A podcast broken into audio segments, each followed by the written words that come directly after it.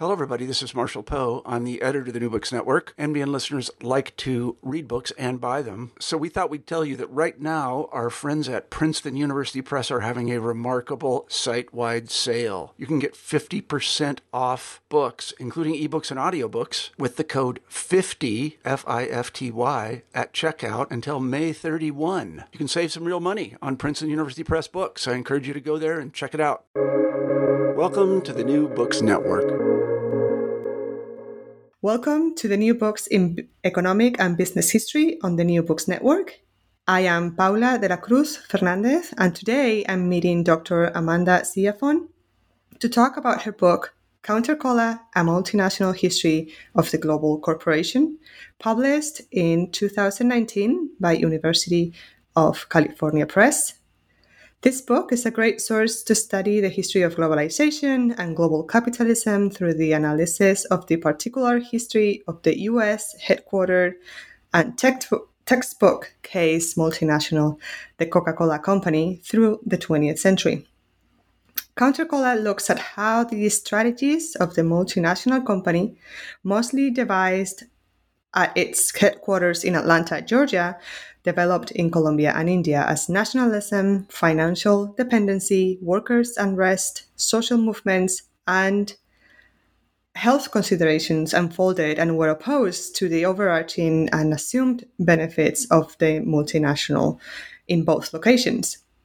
Amanda Ciafone is a cultural historian of capitalism especially interested in culture industries and the role of media in constructing meaning around economic and social relations.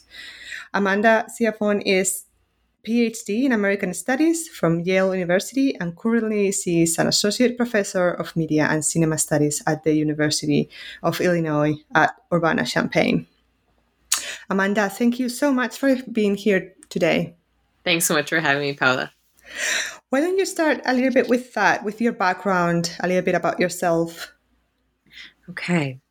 So, as you know, I, I, I teach in a media and cinema studies department, but I teach um, a lot of history classes. I teach uh, both media history, but also um, the role of, of media in a larger kind of broader cultural history in the 20th century.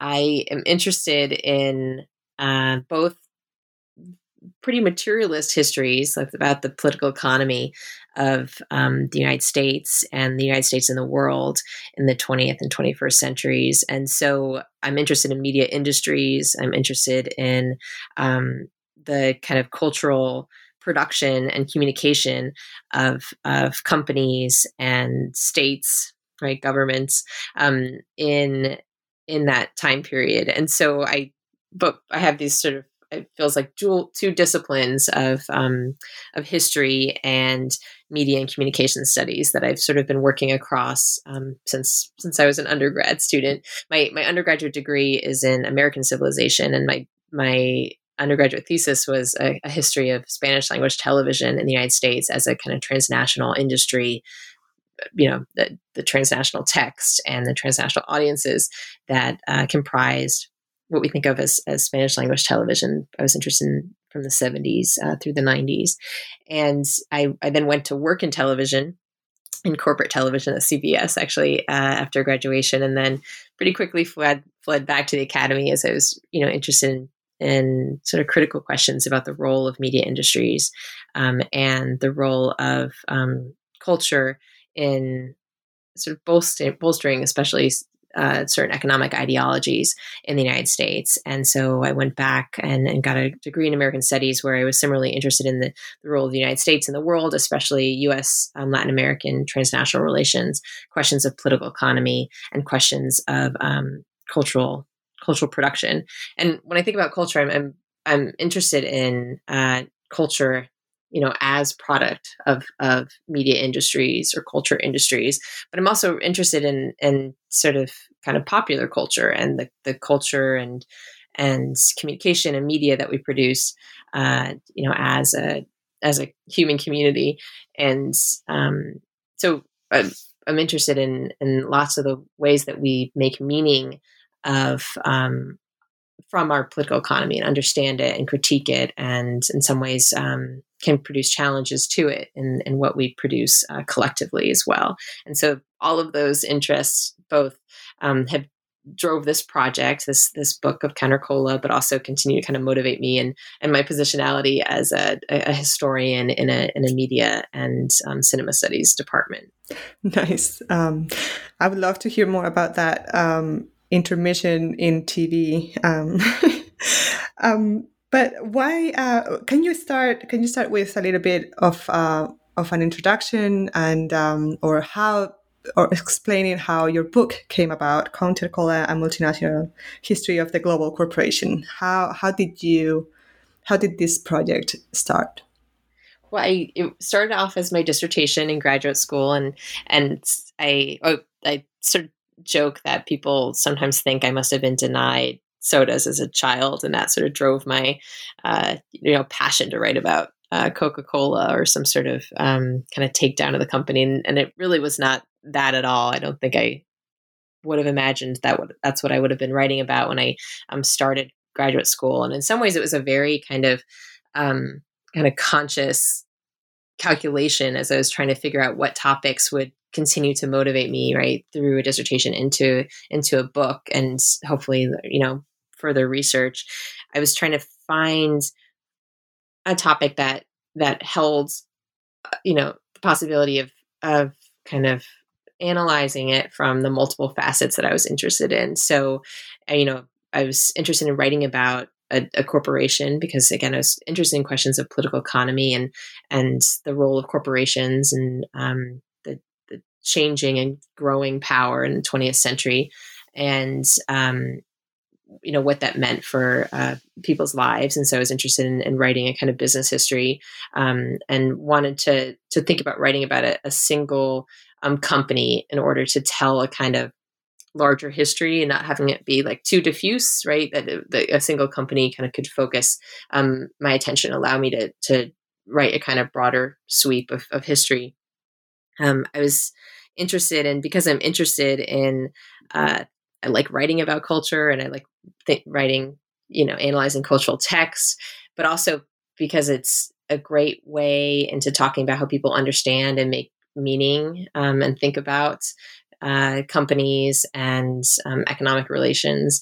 I was interested in a company that produced a you know a lot of culture that had um, you know meaning around it uh, that was popularly understood. You know, there's a ton of companies that uh, whose dealings are much more obscure or you know sometimes purposely uh, secretive or cloudy.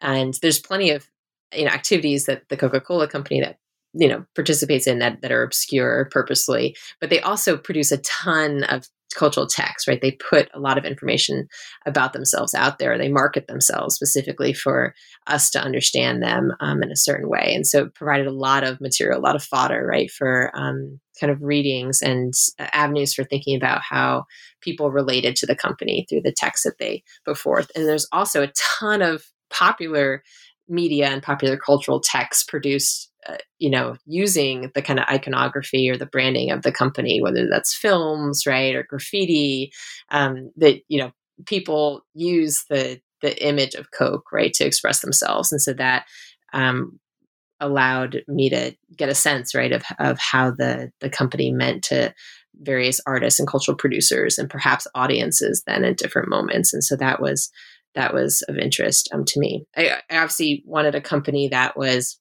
a multinational company because I'm, you know, I'm interested in uh, firstly the internationalization of of um, uh, U.S. corporations in the 20th century, which um, you know has has increased dramatically, and Coca-Cola in some ways is kind of iconic in that, uh, but it also sort of demonstrated various kinds of um, stages of that globalization, and so that was very appealing to me. I'm especially interested in you know U.S. Latin American history, and um, like a lot of U.S. companies, uh, some of its earliest growth was was into Latin America, and so that allowed me to talk about that.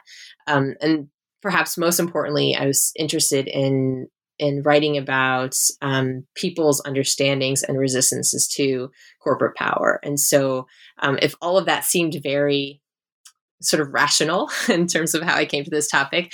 This is partly where the kind of passion about it came from. You know, at the moment that I was choosing this, there was um, you know very um, very impassioned critiques from Colombian trade unions, for example, about uh, Coca Cola's labor practices um, and um, the kind of impunity around violence against trade unions in, in Colombia.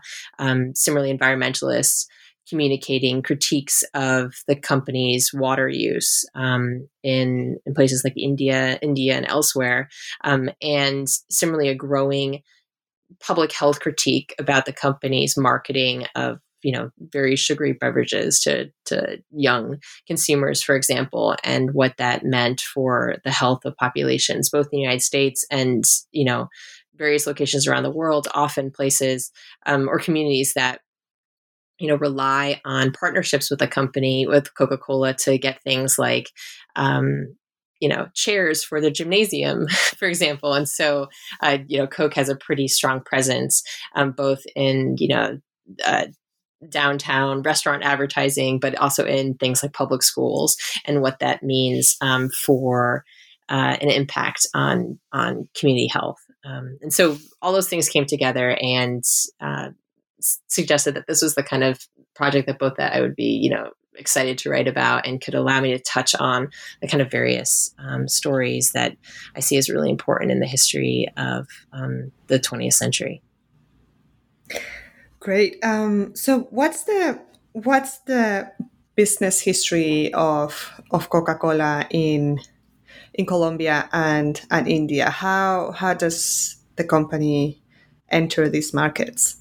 Yeah. So it's you know different stages of its um, international expansion, and so that it seems. So I write primarily about these two different locations, which might seem sort of like random locations to other people, but um, it's it's it was both strategic for me as a as a scholar, but also because those stories are so compelling and they're actually really quite impactful in the ways in which the company is is um, had to define itself at various moments and continues to define itself. And the part of the argument is that places that seem like peripheral, if we imagine this as like an American company, Atlanta is like this kind of center to it. In fact, there are places that seem quite distant that are actually not peripheral at all, but in fact, um, really having an impact on how the company is having to to represent itself and think about its business, and that there are repercussions then um, sort of you know ripples out across um, its its sort of you know kind of global network of business, um, and so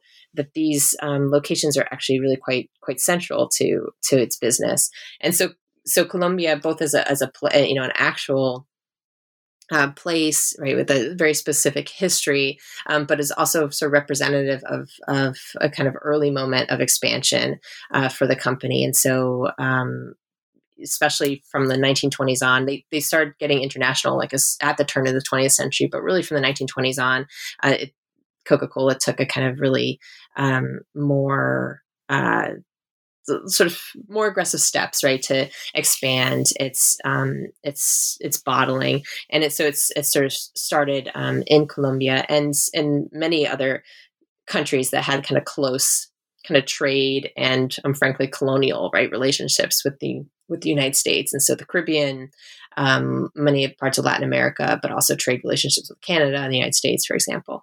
Um, and so much of the narrative was basically like U.S. Uh, Coca Cola men uh, going into business, right, with um, various kinds of um, economic elites, right, in, in, in other countries. And one of the important things about this history is an understanding, which I didn't know going into this, that Coca Cola doesn't sell most of its soft drinks. Like that's not what its business is. In fact, um, they're basically in the business of franchising bottling. So they sell the selling of soft drinks to, to people, right, to, to potentially go into business with them. And so they they rely on kind of bottlers um, and parts of you know everywhere basically now that business has changed you know over the course of time which I, I, can talk about basically through the consolidation of bottlers and and coke's like heavy investment and um, kind of encouraging their business to, to look certain ways so that it can be most profitable to the to the multinational itself but basically it um, you know Colombian businessmen decided to try to start a kind of bottling company and went into business, you know, and went into like a contractual relationship um, with with uh, Coca Cola to do that. And interestingly, much of this kind of early promotion then to to business people, um, and then the advertising that those bottlers were putting out into the into the market because that was one of their major contractual responsibilities was to promote this product in a certain way, which basically meant using advertising produced by Coca Cola in Atlanta or advertising that was approved by Coca Cola in Atlanta or met the standards, right, of, of their approval.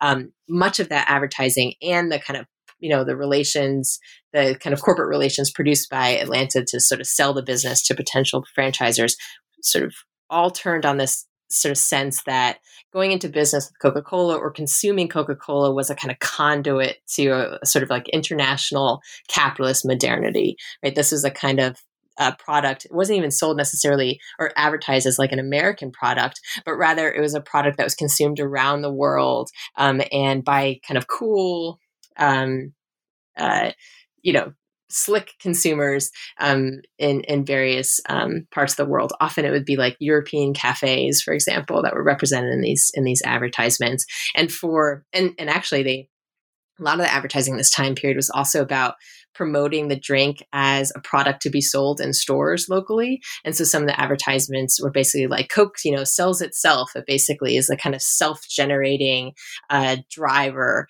of, of, you know, capitalist growth in these locations. And so some of the ads uh, actually projected that like to potential um, stores in, in Colombia and so much of that is the kind of like early early history um, in Colombia. That being said, you know, at various moments, uh, that history was challenged. Um, and one of the big challenges uh, came in, you know, during World War II, uh, when obviously the, the, the war disrupted a lot, and you know the the kind of global depression that preceded it disrupted a lot of business. But that was also a moment for potential growth as well, um, as Coca Cola basically became embedded with U.S. military as um, you know they they went to various international locations, and so they had a contract with the U.S. military to provide um, bottled soft drink to U.S. service um, people, servicemen primarily, um, with the sense that it was good for morale, and they even made this argument that it was good for the kind of um, like the vital health of and energy levels of of servicemen and so that was how coke first got into india really right as um, us servicemen were were in india for world war ii and then after the war they they stayed right and went into business with indian um, businessmen who actually had also been um, in contractual relationships with the the U.S. Uh, military to provide um, they they basically made furniture and provided uh, various kinds of um, housing for uh, U.S. Um, military men. And th- that family, the Singh family, actually then went into the business uh, of selling, of bottling and selling Coca Colas because they, you know, had seen seen how it worked um, through the relationship with the U.S. military. Um, at that point, the kind of post World War II point, and in places that were newly post colonial, like India, right, which became its own um, right country after World War II, they the advertising and the the discourse of of how the what benefit the company could be to both um, potential business people that they're going to you know business with or to a nation right that was growing and had to decide what its economic policy was in relationship to to US multinationals and also to potential consumers in those locations right to whom the the drink um, was was new in many cases. It it's it's sort of it's sort of shifted. It became this kind of uh, sort of representation of a kind of multinational developmentalism that sort of wherever coca-cola goes it develops kind of uh, local and national economies. Um, and so a lot of the advertising at moments, you know, either where they're establishing themselves in, in again, post-colonial countries, for example, like India, uh, often use this this language of of being a kind of national developer. Um, and then when they became really challenged. So, like in the case of India in the 1970s, um, when they were kicked out of the company, actually under critiques of um, basically, uh, you know, neo-colonialism, the ways of all the profits that were being extracted from from India, you know, sent back to the United States, uh, and demands that the Coca-Cola company Indianize, basically sell a large percentage of its stock right to Indian shareholders and have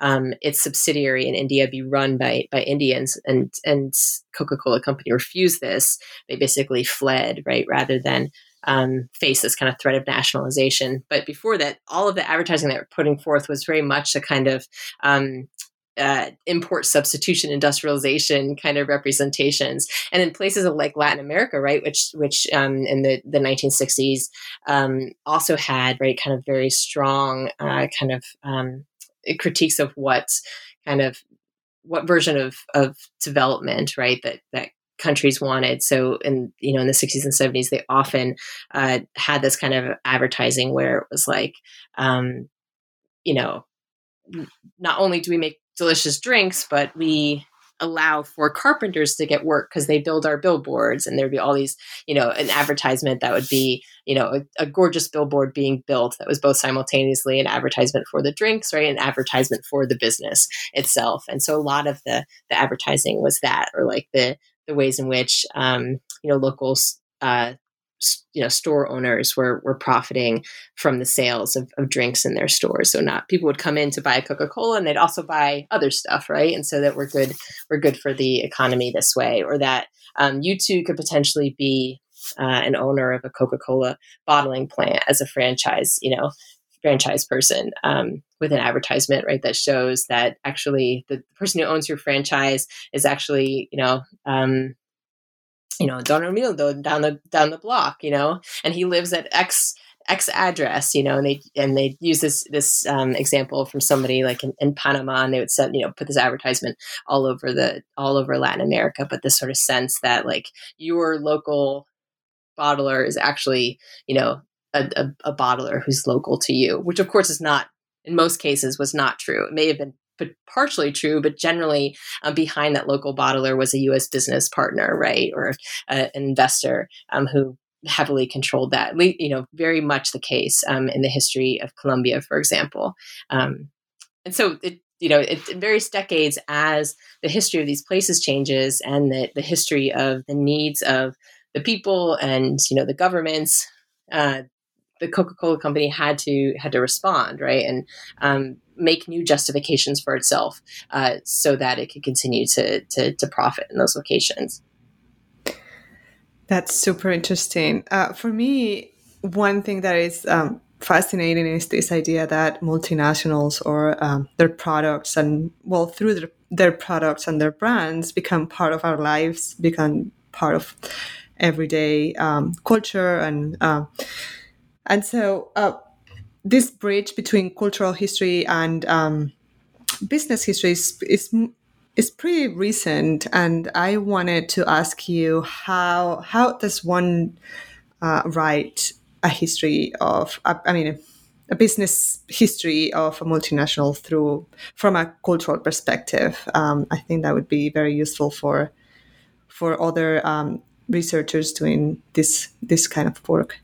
Oh, it's such a great question, Paula. And it is, it is, I think you're right. And it's kind of remarkable that it is a recent, it feels like it is kind of a recent um, move and it is a sort of recent um, challenge that people, you know, are trying to, to do that. And which is surprising because we know like the cultural turn of the 80s has been happened a long time ago. And, and we're, you know, we've had other conversations, other contexts. We were just talking about Roland Marchand um, uh, in a, in a previous conversation.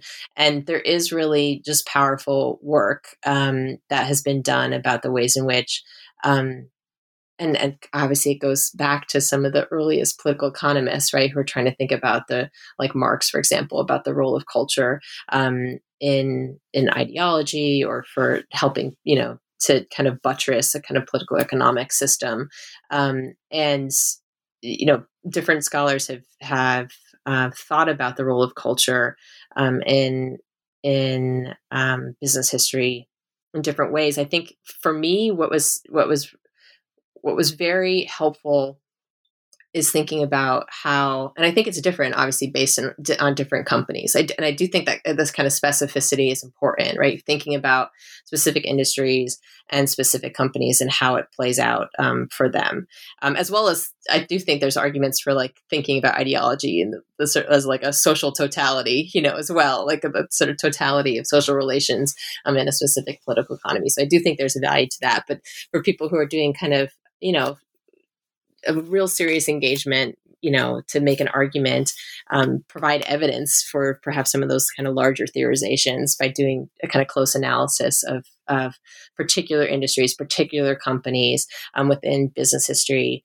I, I think that's really important. And so for for coca-cola you know one of the the you know important kind of clarifying mo- insights for me was this sense that um, that the kind of actual material production of the the drinks themselves, right, and the the sales of those drinks, et cetera, the whole kind of business of the drink, you know, of of of its industry would not be possible, and in fact is secondary to its actual production, which is which is cultural production, right? That the actual work of the company is in the branding and the marketing and the advertising and right the contractual relations between right bottlers the defense the creation of and defense of intellectual property that that is actually the business of a company like like coca-cola and we know in some ways case we know this when we think about um, there's other franchisees that franchisers that's sort of more obvious like we think of like mcdonald's right or sort of franchise um, uh, fast food restaurants which are really a product of like the 1950s on or or an earlier franchise franchise system which was you know gas stations, for example. That's a kind of classic study that people have have done um, in the past. But that there were corporations that were innovating this in industries that we don't think of um, as franchises, you know, franchising um, companies before this. And and Coca Cola is an example of that. Singer, right? As you know, to some degrees, you know, sort of an example. You know, other companies where they had um, like independent i think this is the case of singer i'm not sure but the companies are um, they had sort of independent um, sales right of of uh, like offices and that provided sales and service for example to frequent like you know uh, big ticket um, big ticket uh, durable goods for example.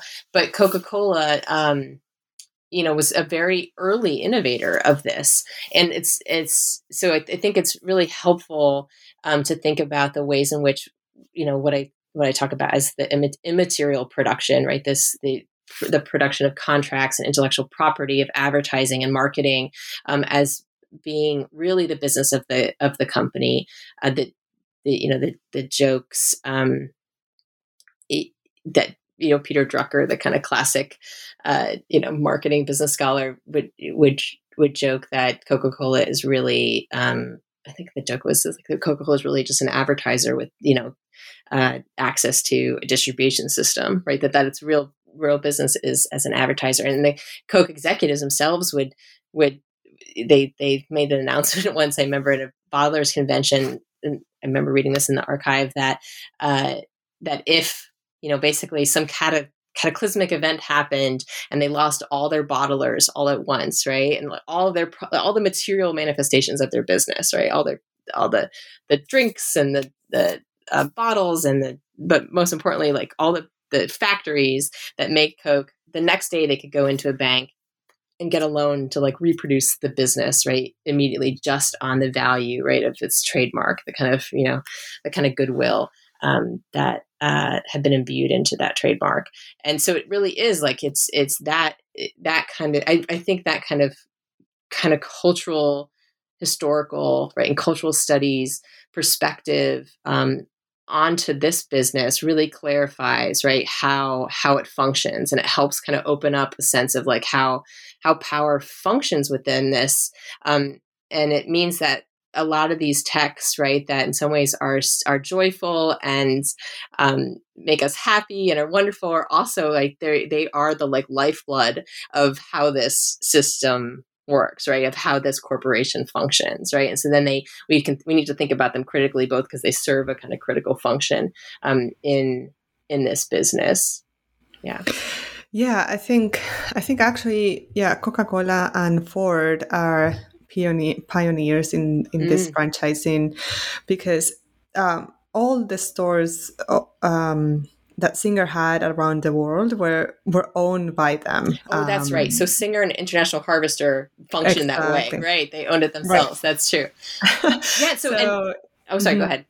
No, so that's super interesting because definitely, I mean, the, the relationship between between those who sell and those who own the trademark or the product changes, right? With mm-hmm. with um, if you have a certain responsibility for for i mean you have to pay the parent company right right um, and yeah so coke is right it, it, it profits from these from these financial relationships like in some ways and it it uncovering this history then becomes it, we get much clearer roots to some kind of contemporary concerns and issues of of um you know of how industries work. And so like we, we suddenly see like the history of outsourcing or even the history of kind of like platform capitalism right or financial capitalism very differently when we see that it's actually rooted right in these practices of the late 19th century you know um, that up the ones you know that had emerged and so that they now you know profit from products that like appear to be indian alone right which is which is sort of interesting um, but again, when Coke went back, a lot of their advertising was about the kind of um, Indianness of Coke, right? That like that they were um, they were no longer kind of like a, a U.S. product alone, but that they represented this kind of like India rising, right, as a kind of um, and its consumers as kind of global citizens, you know, after the kind of uh, the kind of version of states, you know, uh, or state capitalism really but the kind of you know versions of socialisms that had existed in, in india um, in the 70s and 80s that now you know it was kind of free market india and coke was this you know um, entrance for people into kind of a, a global consumption global citizenship kind of thing.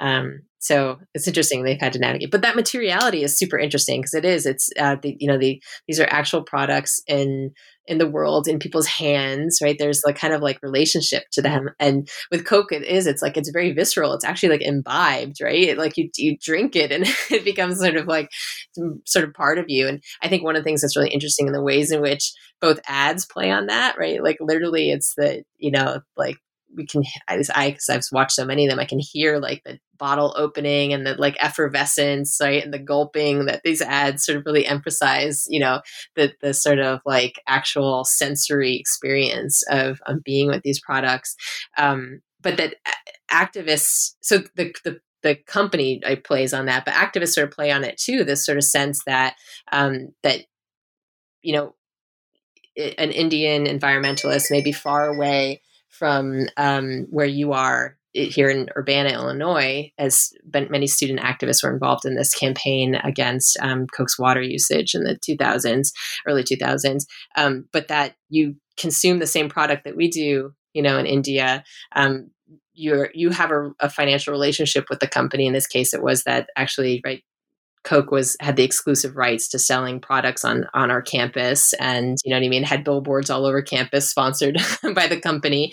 That we're part of the sort of same network, you know, that we're holding like the same feeling bottles in our hands. You know, we can make claims on each other about a kind of interrelationship, and so it's interesting the ways in which they um, they kind of play on that. A lot of the advertising is about like making the product itself sort of like toxic or dangerous. And so, um, you know, making Coca Cola bottles look like Molotov cocktails or one of the classic um, radical forms of, of art in Brazil in uh, the 1970s was this fabulous kind of inscription that an artist would make, uh, scratch into the Coca Cola bottles that were then returned into circulation. So when they're empty, you couldn't see it, but once they're filled up with the Coke against the you know the kind of blackish brown background, you'd see directions for how to turn the bottle into a Molotov cocktail or like statements like Yankee go home. You know what I mean? So the, using that kind of materiality and the sort of network of connections that we have with these bottles and our consumption of, you know, what's inside them um, is a kind of really fascinating aspect of a kind of commodity history. Uh, mm-hmm. Yeah. That's wonderful. I, um, to start wrapping up, I wanted to to ask you about the research process. And um, not too long ago, I um, interviewed Mira Wilkins, Dr. Mira Wilkins, and decades ago, right? She she did this travel from country to country, talking to to um, corporate men and um, talking about their companies and how they had built them. And um, and to me it's always fascinating to you know this transnational history uh, projects how how much um, and all the challenges that that there are to do the archival research part and the oral histories because you have to travel you have to to speak the languages you you need money for that. Um, so if you can explain a little bit how you know how that worked for you and um, and how how you know what, kind of sources did you use or were more useful for for each of the of the yeah. regions that you studied? The process. I know it's yeah and and I thank Mira Wilkins because I use the emergence of multinational enterprise in this project. Like that work is still helpful. You know, it's very, very helpful.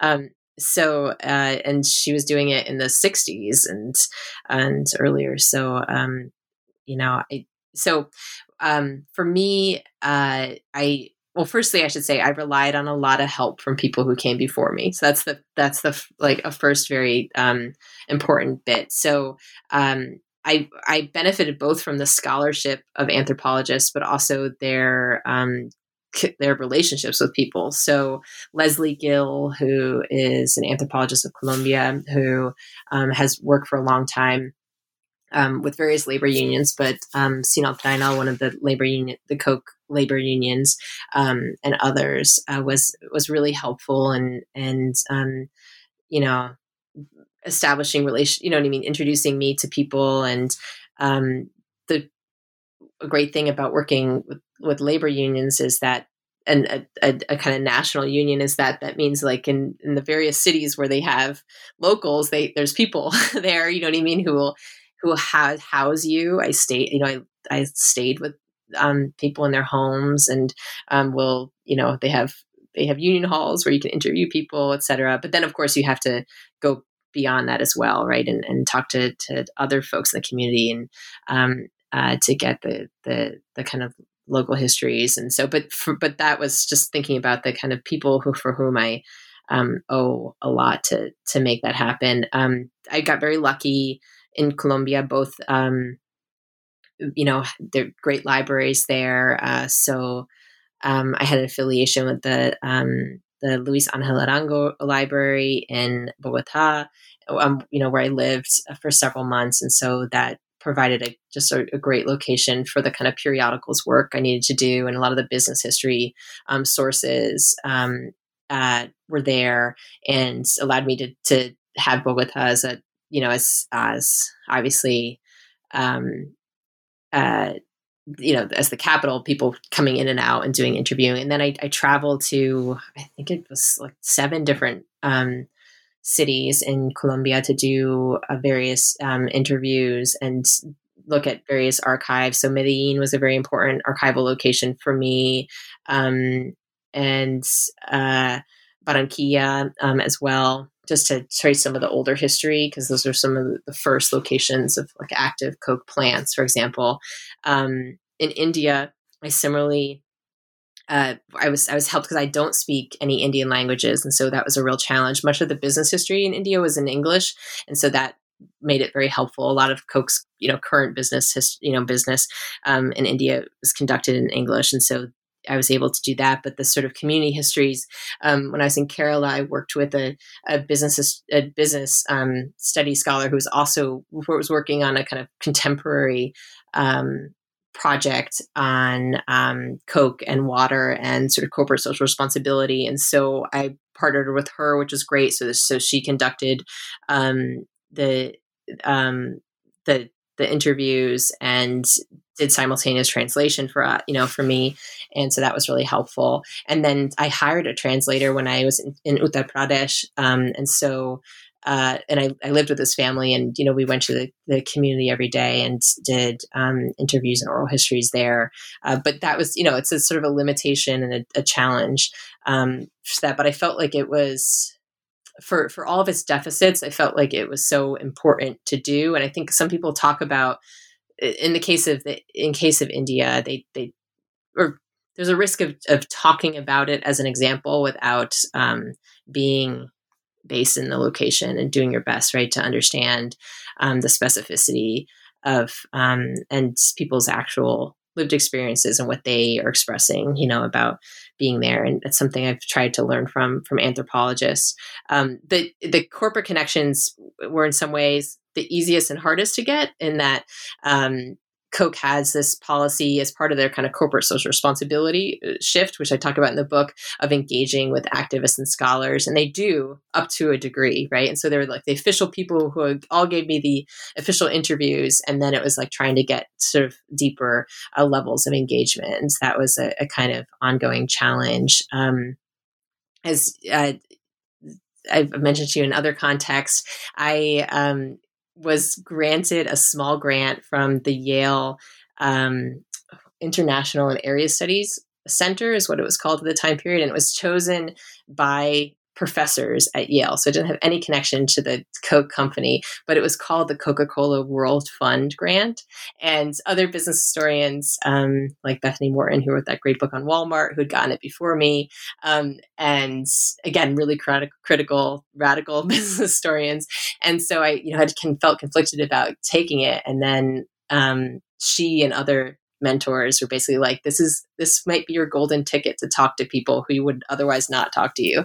And it's true to some degree it did like it helped um, get me some introductions um, to various kind of co-corporate folks. So um, it was a real challenge. Oh sorry then much more specifically for anyone who wants to do work on coke um, the library of congress has the largest hold public holdings of a corporate archive um, when a coke company made the, again largest donation of corporate um, materials to the Library of Congress, um, and so uh, you can get tremendous access to advertising and marketing um, materials there. And so that's a great source. At emory university has a ton of um, executives materials. Um, so that's a, also a great place for archival research in, in the united states on coke if, if you can't actually get access to coke coke corporate itself which has become very very restrictive. Yeah Fantastic. Yeah, that's great. Fantastic because that's that's useful. I didn't know about the um, Library of Congress one, so I will make sure I include that in in our project, in our other project. Um, so um, I think this is a great uh, point to conclude. I highly recommend reading um, Amanda's book uh, to anyone interested in knowing more about the history of the global economy, of the multinational enterprise, of the relation between consumption and production from a transnational perspective, um, about marketing and advertising and and all uh, this the role in globalization and in uh, the globalizing of consumption. Um, so these are only the, some of the topics that her book touches upon. I also very much encourage um, people to check out, um, if you don't have the book yet, to check out Professor Ciafone's additional and research materials uh, related to her book. Um, is they are available in a project that I believe she's created on Escalar, and um, it has more on sources and, and a little bit more of uh, about uh, the history of, of the company in in Colombia and India. And um, I believe Amanda Ciafone is now currently working on a new book project on the relationship between technology and old age. And um, this sounds like a fascinating topic too. And thank you so much for being here today with me. Thanks so much, Paula. Thanks for having me. This has been uh, it for today's episode and on the New Books in Economic and Business History channel on the New Books Network. I am Paula de la Cruz Fernandez. I do work for um, the Business History Conference uh, to promote work on business in business history.